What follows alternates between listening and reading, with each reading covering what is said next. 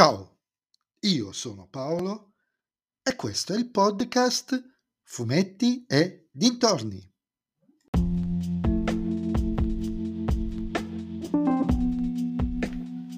Ho appena visto il primo episodio della nuova serie Disney Plus dell'universo di Star Wars, ovvero Books of Boba Fett, e ve ne sto per parlare.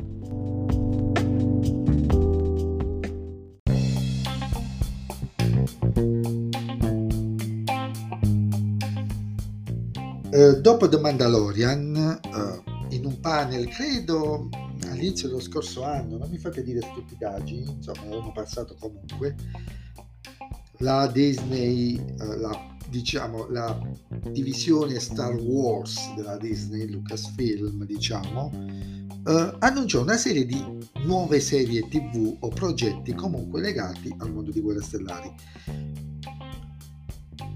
oltre chiaramente a The Mandalorian di cui aspettiamo tutti la terza stagione per vedere che direzione prenderà. E una di queste, l'altra è stata Star Wars Visions con la visione dell'universo di Star Wars in maniera abbastanza diciamo non proprio canonica da parte di uh, studi di animazione giapponesi e ora è toccato a Books, Books of Boba Fett. Boba Fett che è un personaggio, contrariamente al Mandaloriano, abbastanza, diciamo, eh, già conosciuto nel, nell'universo di Star Wars, perché è un personaggio che appare già dalla prima trilogia e eh, praticamente eh, anche nella versione rimasterizzata del primo episodio della trilogia originale appare, però è un personaggio che appare negli altri due film principalmente, fino al ritorno dello Jedi, dove um, su, uh, credo di, proprio su Tatooine, ma non ne sono sicuro, uh, lo sto facendo molto a braccio questa cosa, insomma... Uh, Boba Fett finisce nelle fauci di un mostro della sabbia molto che potrebbe richiamare, anche se non viene visto, il vermone di Dune. E l'avevamo dato per morto. Tra l'altro la prima apparizione di Boba Fett è nella trilogia prequel durante il, nel film L'attacco dei cloni, perché il padre di Boba Fett, Django Fett, è quello su cui sono stati modellati i cloni che poi hanno Uh, creato praticamente l'esercito dell'impero, quelli che vediamo in The Clone Wars, o li vedrò, o li ved- se non li avete già visti, in The Bad Batch, o comunque in tutti i film. Gli Stormtrooper della trilogia principale sono i cloni di, del padre di Boba Fett, Django Fett. Questa serie inizia proprio uh, con come finisce con, diciamo, dove avevamo lasciato Boba Fett, ovvero nello, nell'intestino del Sarlacc. Riesce a uscirne fuori e il Sarlacc credo che avrà un po' di bruciore di stomaco, per un po' di tempo quantomeno. E devo dire, le primi dieci minuti sono privi di dialoghi, perché narrano per un certo periodo cosa è successo a Boba Fett dopo che è uscito. Devo dire, c'è un problema, là ho trovato un problema, ma non un problema narrativo, un problema di messa in scena. Basta, vi prego, vi prego, vi prego, se mi state ascoltando in futuro, quando progetterete le serie del 2000 e dal 2025 in poi, perché ormai queste ce le siamo giocate, basta con le scene completamente notturne dovremmo averlo imparato con l'ultima stagione del Trono di Spade che se non avete le condizioni ideali di luce e di qualità del prodotto e la seconda io ce l'ho non c'è le condizioni di luce non c'è nemmeno probabilmente non ho neanche il televisore iperadatto a questo.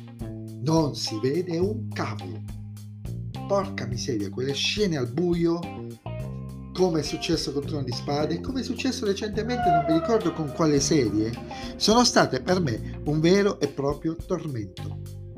Comunque la serie si alterna con il passato, cioè il passato, il post rinascita di Boba Fett dalle, dalle fauci del Sarlacc, dallo stomaco del Sarlacc, in cui affronta determina, una determinata situazione di schiavitù e tempo dopo non viene specificato quando. Probabilmente l'impero non esiste più, uh, visto che non si vedono stormtrooper in giro, però lui è diventato un boss del crimine e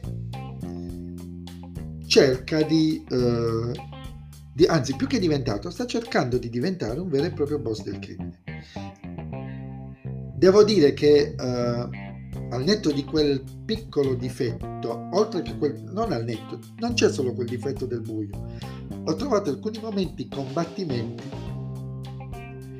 molto molto molto anni 90, mi sembrava di vedere un episodio di Buffy e, e no, da una produzione del genere nel 2021 non mi, sono, non mi hanno entusiasmato, non sono brutti per carità, Buffy è bella perché non devono essere belli questi combattimenti, ma mi aspettavo sinceramente qualcosina di più. De- c'è la cavalleria, ovvero Ming Na Wen, e mi aspetto da lei grandi cose. Uh, la, le, credo che proprio l'intera prima stagione andrà su due piani. Pre, dopo, la, sopra, dopo, essere uscito dal Sarlacc e il suo tentativo, tentativo di diventare boss del crimine. Ma eh, diciamo è presto per capire se effettivamente sarà così. Uh, ripeto, un, per concludere più che ripeto, una, sembra una buona serie non ha lo stesso mood che aveva il Mandalorian all'inizio. Però ci sta.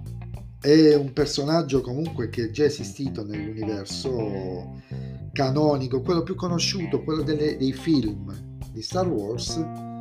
E, e, voglio capire dove andranno a parare, voglio vedere in che area, in che periodo temporale è definita questa serie, magari ci sarà un incrocio col Mandaloriano? Boh, non lo so. Però, a parte quei due, tre difetti, il primo episodio si presenta abbastanza bene.